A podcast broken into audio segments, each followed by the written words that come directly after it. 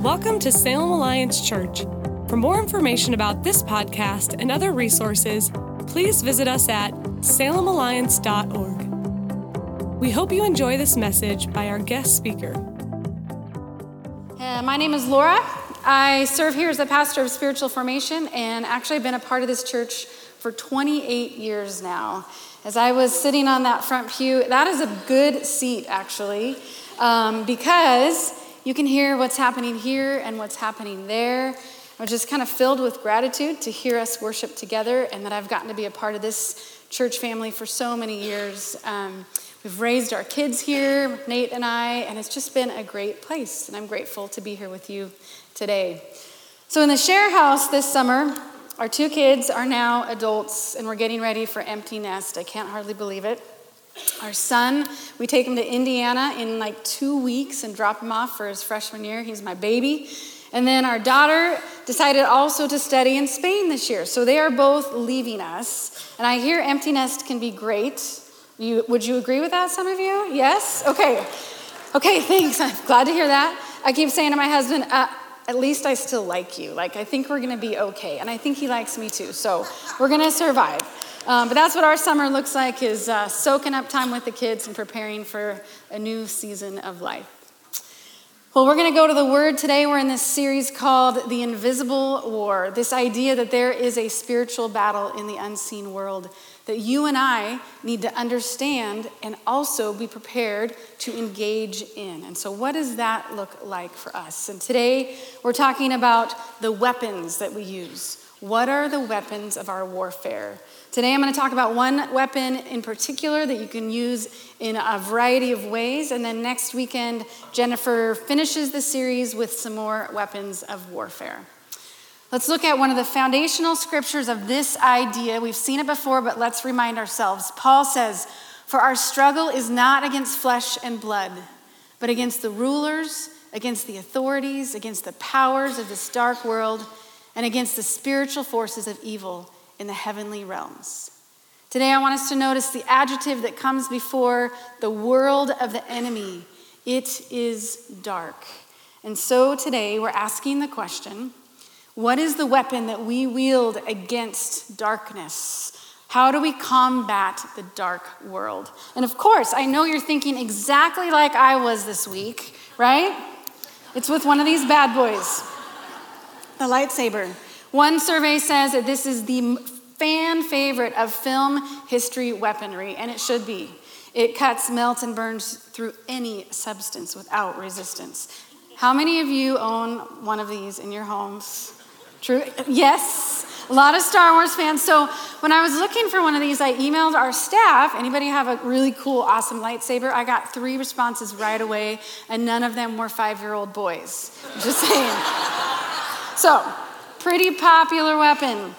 Uh, in all seriousness, in the physical world, you and I know that what we use to combat darkness is light, right? It's obvious. You walk into a dark room and you flip the light switch on. You get into your car at night, you turn on those lights so you can see through the dark. You're camping and you have to go potty in the middle of the night. What do you grab? One of these, right? So you can find your way. We know that the light is what exposes the things that we need to see and illuminates the things that we need to see. And without light, we trip, we fall, and we don't make it to the bathroom. So, that is our topic today not the bathroom, but the light.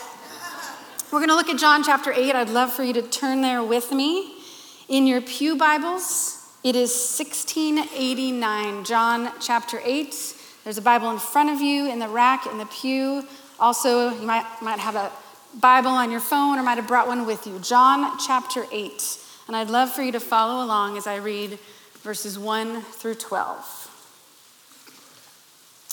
Verse 1 Jesus returned to the Mount of Olives, but early the next morning, he was back again at the temple. A crowd soon gathered, and he sat down and taught them. As he was speaking, the teachers of religious law and the Pharisees brought a woman who had been caught in the act of adultery. They put her in front of the crowd. Teacher, they said to Jesus, this woman was caught in the act of adultery. The law of Moses says to stone her. What do you say? They were trying to trap him into saying something they could use against him. But Jesus stooped down and wrote in the dust with his finger. They kept demanding an answer, so he stood up again and said, All right, but let the one who has never sinned throw the first stone. Then he stooped down again and wrote in the dust. When the accusers heard this, they slipped away one by one, beginning with the oldest, until only Jesus was left in the middle of the crowd with the woman. Then Jesus stood up again and said to the woman, Where are your accusers? Didn't even one of them condemn you? No, Lord, she said. And Jesus said, Neither do I. Go and sin no more. Verse 12 Jesus spoke to the people once more and said, I am the light of the world. If you follow me, you won't have to walk in darkness because you will have the light that leads to life. So the Pharisees are attempting to trap Jesus, to expose him for the liar that they believe he is, the blasphemer. They try to expose Jesus. And they've exposed this woman. They throw her in front of this crowd, an object of debate. But what happens when they encounter the light of the world? He turns the tables and ends up exposing them we see that the light of the world shines on the Pharisees and their hidden motives are suddenly exposed. The hidden places of self righteousness, of religious legalism, of hypocrisy come to light. And then what happens? How do they respond? They leave. The accuser flees the scene because the light of the world has shed his light. So we're left with Jesus and the woman. And she too encounters the light of the world. And what does she experience? Mercy and hope. I do not condemn you. Now go, sin no more. Mercy in the form of a man who looks at her as a person, not as an object to be used or abused.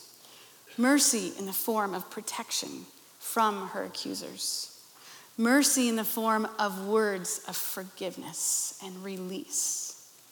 She re- receives hope. Hope in the form of a second chance, maybe even a third, fourth, fifth chance. We don't know the backstory here, but a chance to do it differently. Hope in the form of a strategy for how to do life differently. Go, sin no more. There's a better way. The woman is exposed to the light and she receives mercy and hope. And the enemy had to flee. So here's what you and I need to know is that the enemy in this spiritual battle, he operates best in the dark, in the hidden places. He looks for them. He fosters them. He, he sneaks into them and gets access. These footholds that we've been talking about, they are in the dark. And we could easily look at this story and say, well, those are the Pharisees and that's the adulteress. But let's be honest, you and I all have hidden dark places in our lives. Some of them we know about, some of them we just don't want anybody else to know about. That's how they stay hidden. Some of them we don't know about. We're in denial. We all have blind spots. We all have hidden dark places that the enemy loves to use for his purposes. So, our question today is how do we wield the weapon of light against the dark deeds and world of the enemy so that the light of the world can shine? Enemy has to flee, and we receive mercy and hope. And my challenge to us today is that we wield the weapon of light by living confessionally. Now, I know even as I say the word confession, in this room there are probably some reactions or bad tastes in our mouth. For some of us, confession has always been just shame. For some of us, confession came on us from an abusive religious authority. Many of us have a misunderstanding about God's heart and his character when it comes to confession, that we confess to keep him happy and not angry with us. We confess to secure our ever tenuous salvation.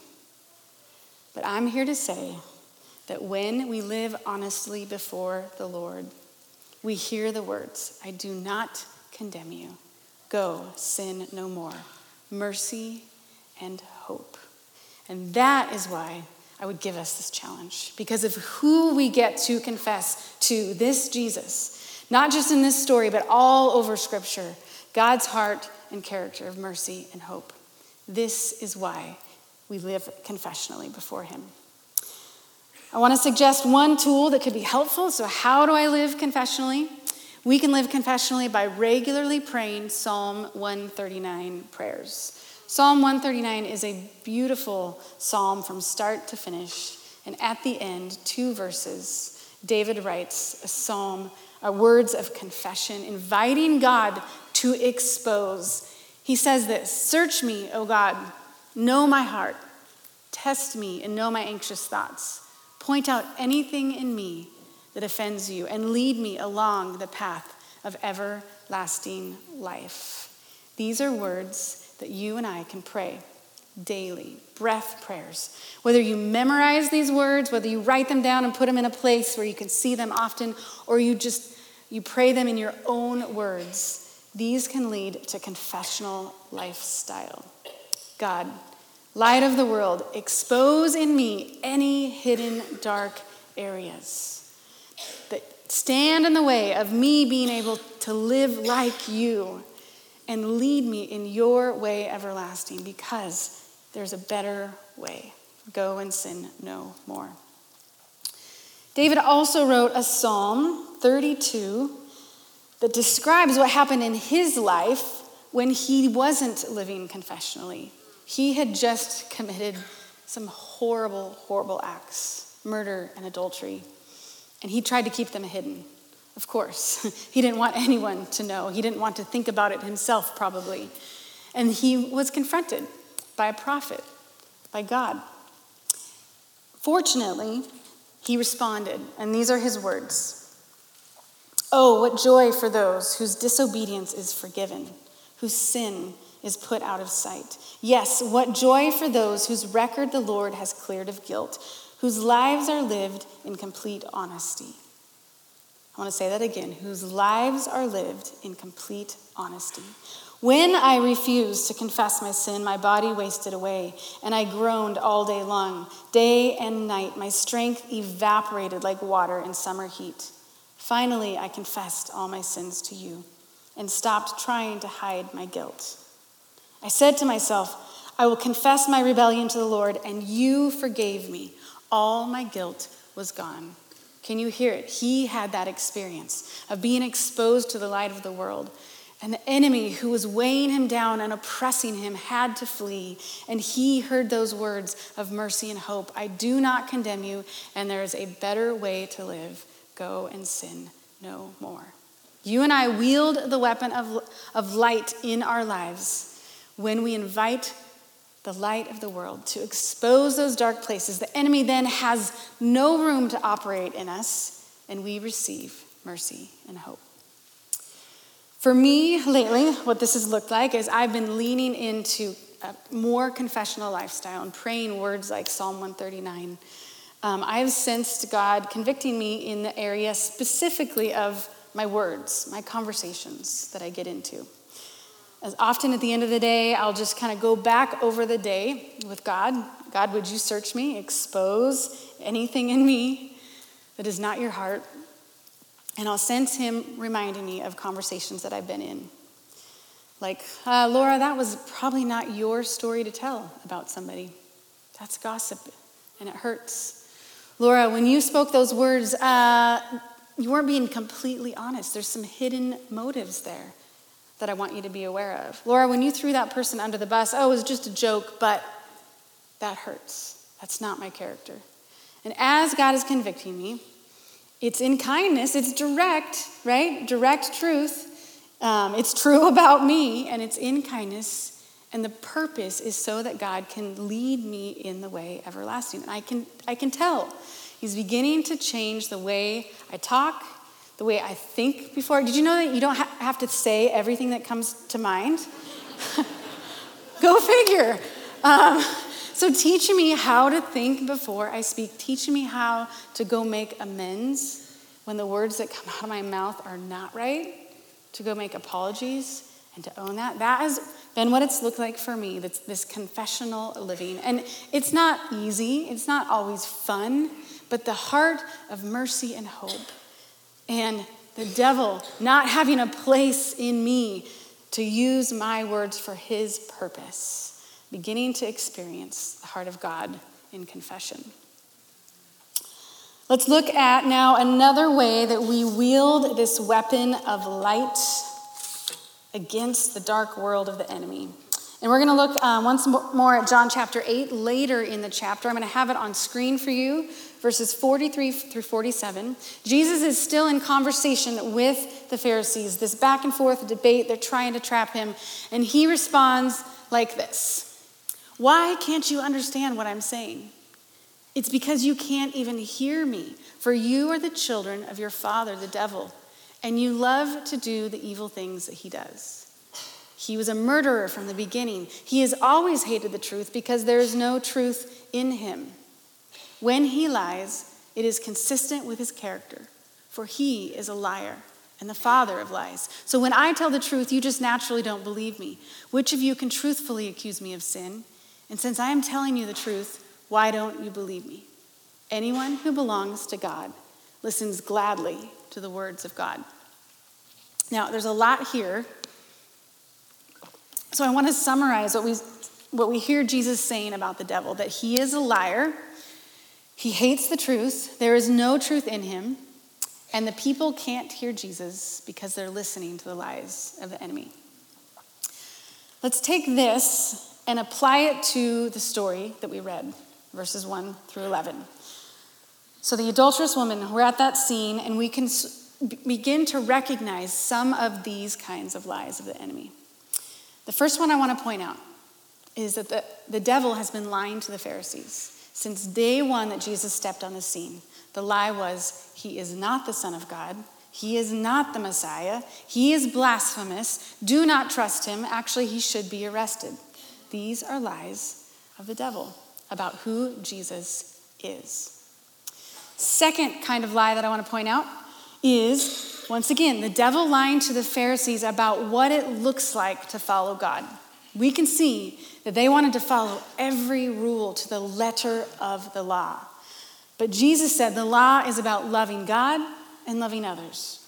And in this scene, we don't see that, the heart of the law. We only see the letter of the law. The enemy is lying to them about what it looks like to follow God.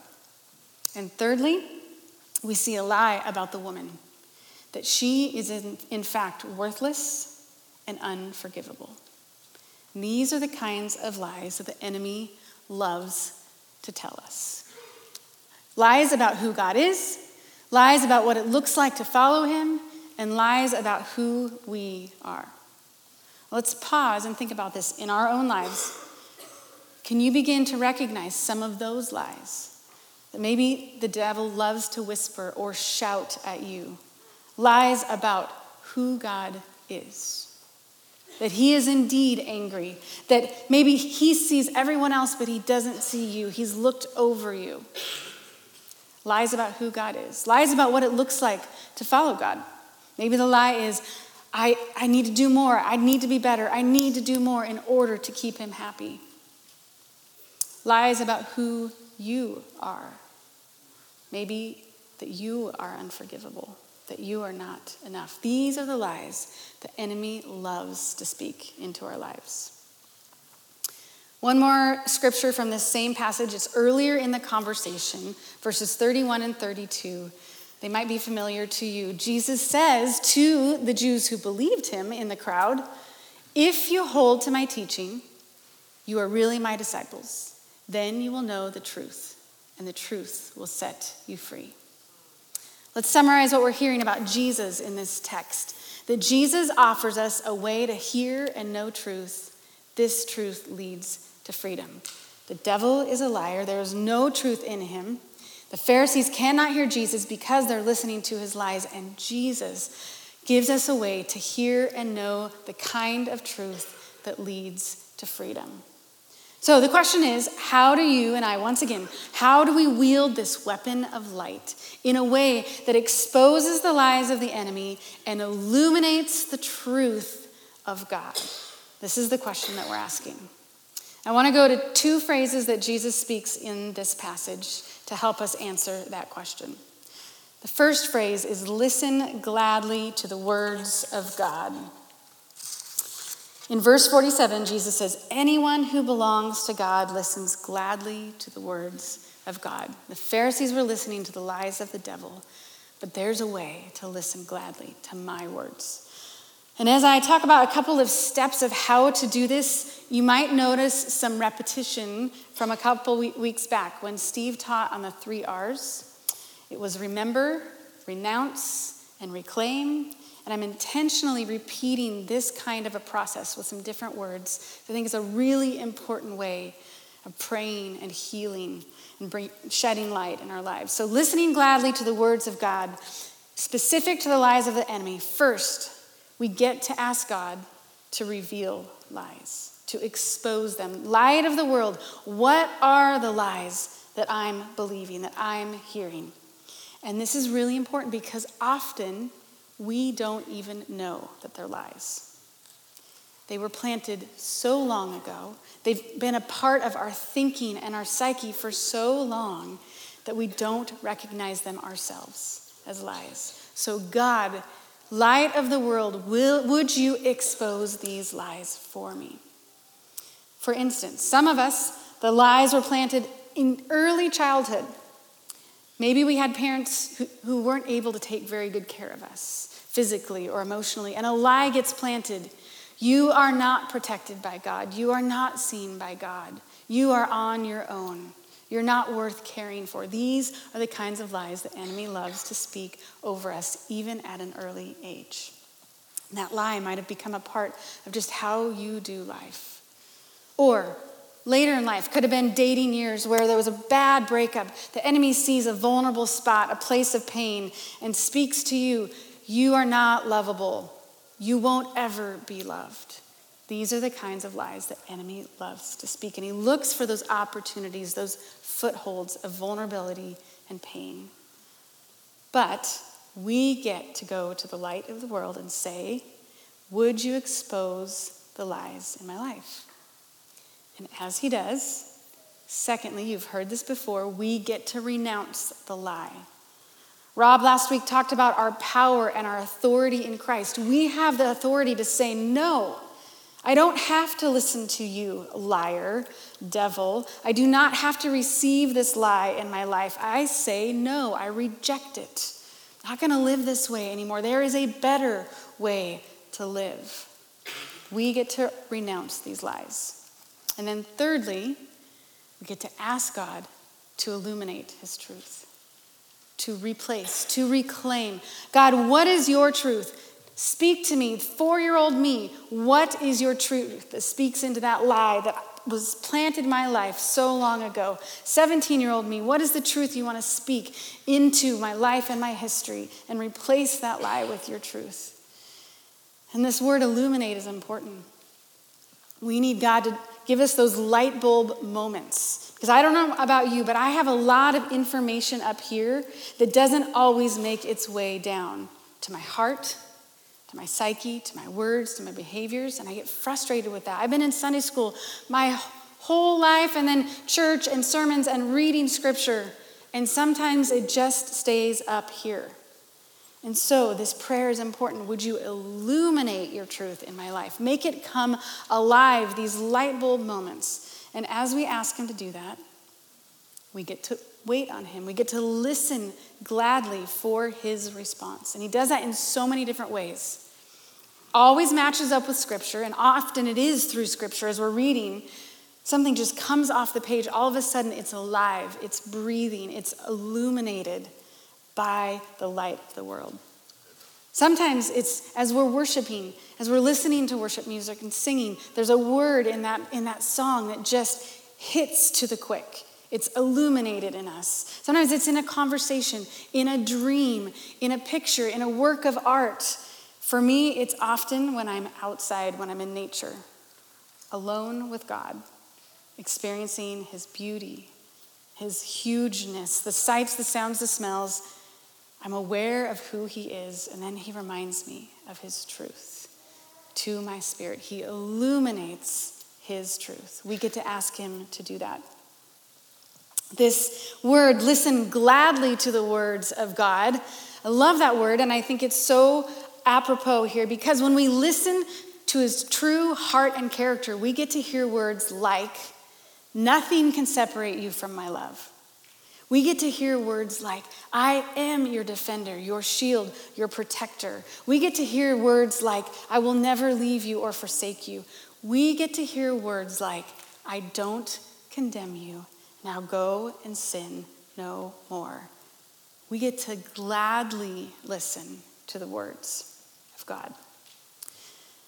I want to give you a tool for this because um, sometimes it's hard to know where to even start. Okay, this idea of okay, praying to God and listening, expose the lies, illuminate your truth. Where do I even start with that? So, I'm making available this worksheet, and it's um, in the lobby on the tables in the uh, along the back wall here.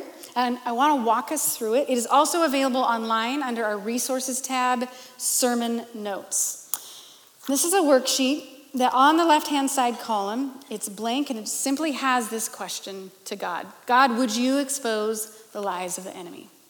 And the reason it's blank here is because it reminds us to then pause.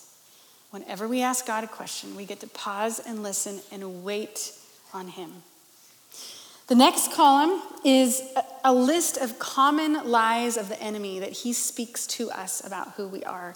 Here's some of them I'm unwanted. I feel guilty. I'm depressed. There's nothing special about me. I am hopeless. These are common things that the devil, the liar, speaks over us. And as you read through this list, one might just jump at you. Like, I think that's a lie that I'm living under.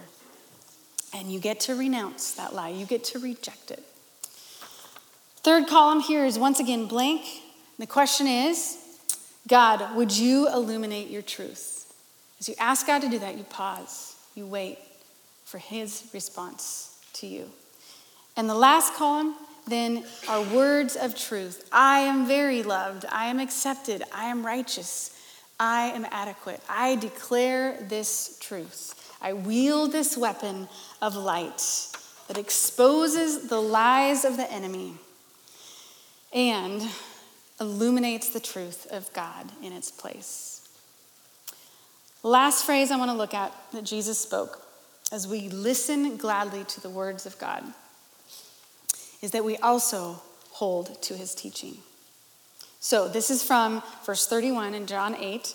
He says, If you hold to my teaching, you are really my disciples, and then you will know the truth, and the truth will set you free. This word hold, also in other translations, is abide, remain, continue, remain faithful. And I don't know about you, but I love quick fixes. I would love to be able to swing this bad boy once. The enemy is banished, no more lies, we're done. But you and I both know this is a spiritual battle that we are in until the day that we see Jesus face to face. And so, we get to hold to his teachings. As he speaks his words of truth into our lives, we get to wield this weapon over and over and over again against the lies of the enemy. And then you will know the truth, and the truth will set you free. It's a journey, it's a process, and we have a really powerful weapon this weapon of light. Now, in the Star Wars movies, remember with me, who all gets to use this kind of a weapon? Jedi and Sith, the good and the evil side. They have these. Here's the good news for us our enemy doesn't have one of these. He hates this. He operates only in the dark. He hates the truth. Now, he has other weapons for sure, but he doesn't have this one. Only we do, and we get to wield it. John says it best in John chapter 1. The Word gave life to everything that was created, and his life brought light to everyone. The light shines in the darkness, and the darkness can never extinguish it. The darkness can never extinguish the light of the world. Salem Alliance Church is a community of Jesus followers located in downtown Salem, Oregon, and we are passionate about our city being a city at peace with God. If you have a request that we could pray for, please email us at prayers at salemalliance.org. You can view today's entire service online at livestream.com backslash Salem Alliance.